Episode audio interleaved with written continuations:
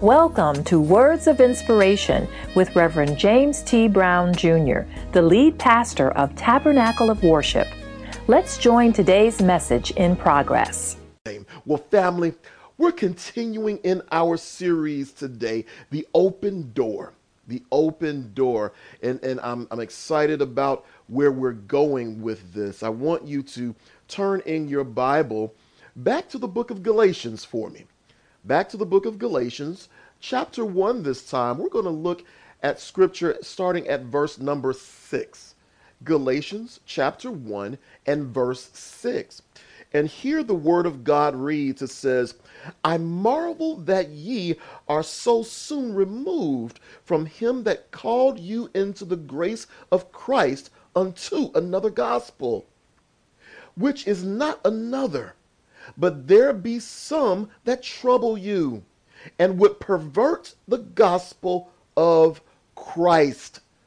Pervert the gospel of Christ. I want to speak today from the subject, switch it up. Switch it up.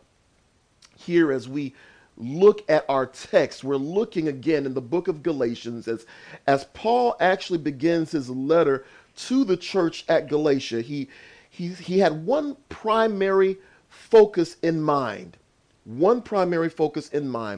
helping them to live free in Christ. He wanted to help them live free in Christ.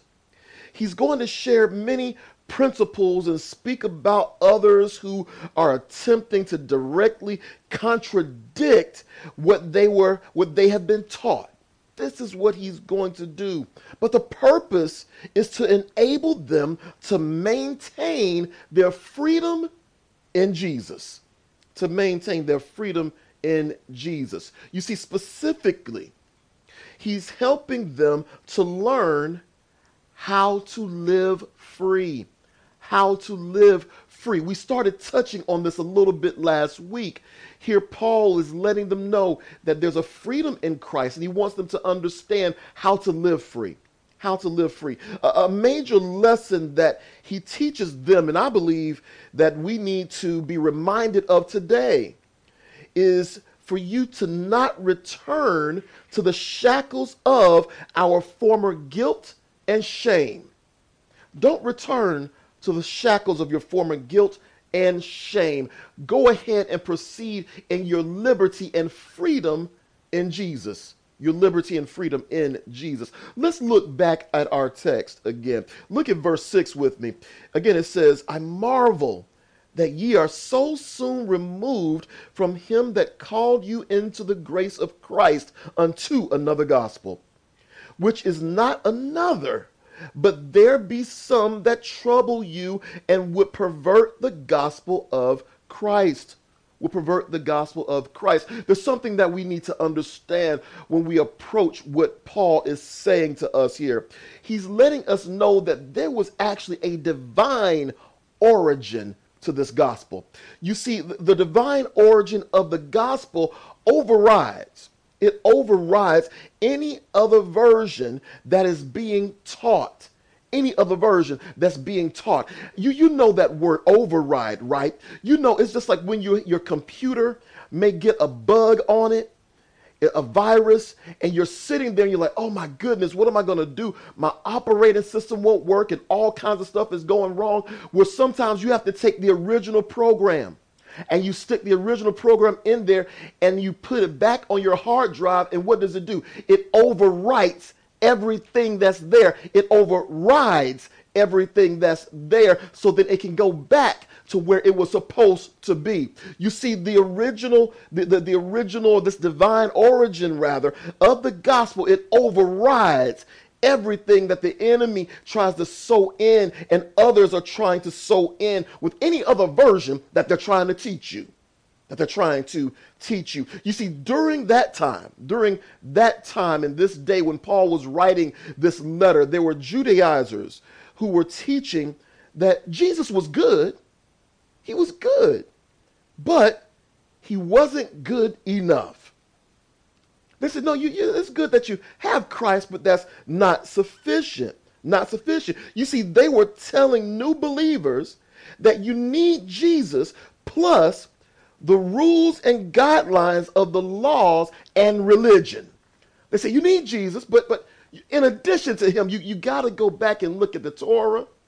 You got to go back and apply those things, you know. And even today, I believe there are people that are trying to say, you know what, Jesus is good, but we need something in addition to the gospel. We almost need a new gospel for today. We need to get an upgrade is what they're trying to say.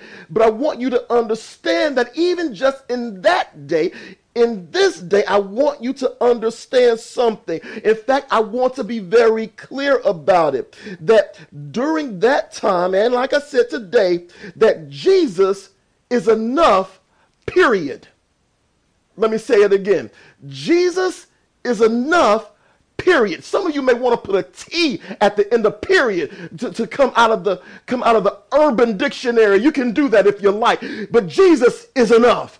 Jesus is enough. I need somebody to type in chat for me. Jesus is enough. He's enough. Listen, I understand that there may be things that are a little different in our culture and society today, but it does not override Jesus. I don't care what it is that we're seeing, how we're feeling, what we're thinking. Listen, we are to surrender everything unto our Lord and Christ. He is enough. He is enough. Type it in chat. Jesus is enough. He's enough. Listen, there is nothing that we need more than Jesus. Do you hear me? There's nothing that we need more than Jesus. Now, according to the Judaizers, it was fine having a relationship with Jesus, but you had to meet the regiment of the law and law in order to, watch this, earn salvation. To earn salvation. I want you to understand that there's no way that you can earn salvation. We are saved by grace through faith in him. That's how we're saved.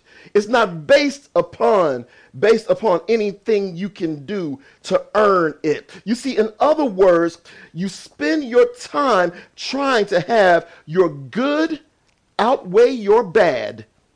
And that will never work. That will never work. You see, this humanistic approach to the gospel has us measuring our performance against our friends, our family, and even others when you live your life based upon that way. And this leads to one of two things: pride or shame. It leads to pride or shame. Because you're spending your time trying to measure off and see if you've checked off enough and if you've witnessed to enough people or more people than your neighbor, if you actually went ahead and read more chapters than your friend at church. Did you go ahead and teach enough Sunday school lessons in the month versus your other friends? You're using these things to measure yourself as though you're winning a race into the kingdom, and there's nothing to win because you've already won when you surrender your heart to Jesus. So therefore, you cannot look at these things because that is the thing that ties you and binds you, and that is not what Jesus did for you. He set you free. He set you free. In fact, this boils the gospel down to this: no gospel at all. It's not the gospel. Because in the gospel, he lived his life and surrendered his life, laid down his life for you and for me, not so that we can run a race and try to win and beat each other, but just accept him and then walk in accordance to his word. That's what the gospel is, and it's already been done. Already been done. Listen. We cannot add something to the gospel of grace, saying that you have to do something plus believe in Jesus. That's just not the truth. That's not the gospel. Frankly, this is heresy. Let me say it again. Frankly, It's heresy. It is. Again, believing in Jesus is enough. Believing in Jesus is enough. I want you to look at verse number 8 with me. But though we or an angel from heaven preach any other gospel unto you than that which we have preached unto you, let him be accursed. As we said before, so say I now again, if any man preach any other gospel unto you than that ye have received, let him be accursed.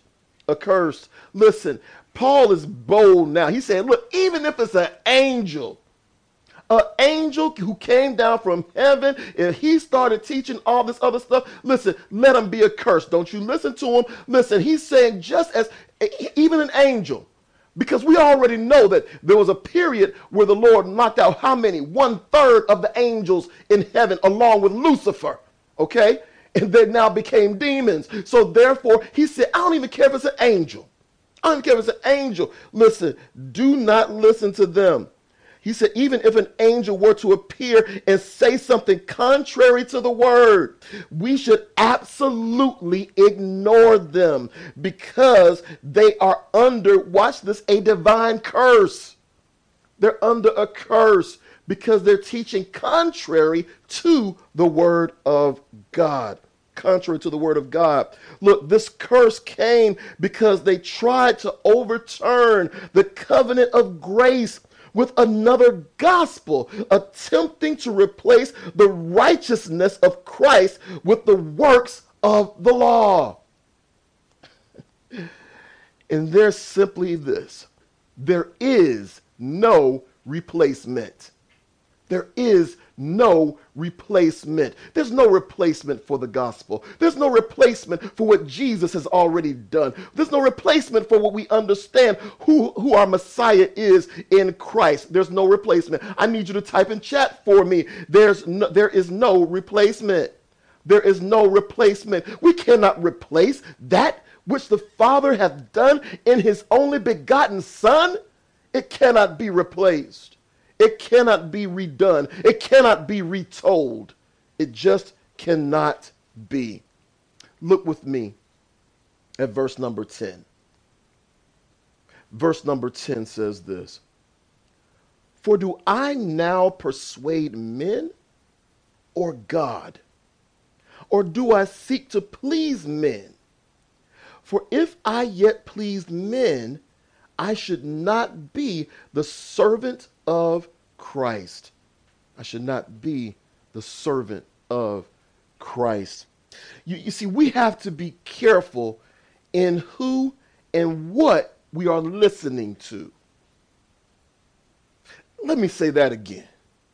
We have to be careful in who and what we are listening to, especially in this day and time, especially in this season, because now we've grown accustomed to being able to open up, just like some of you are watching on YouTube right now. Some of you are watching on Facebook Live right now. You have to be able to listen and watch a trusted voice, one that you know loves the Lord Jesus and is following his word, and not just someone who's spouting out things and ideas out of their own mind and their own flesh. You've got to be careful and watch what you're listening to and what you're watching. Do you hear me?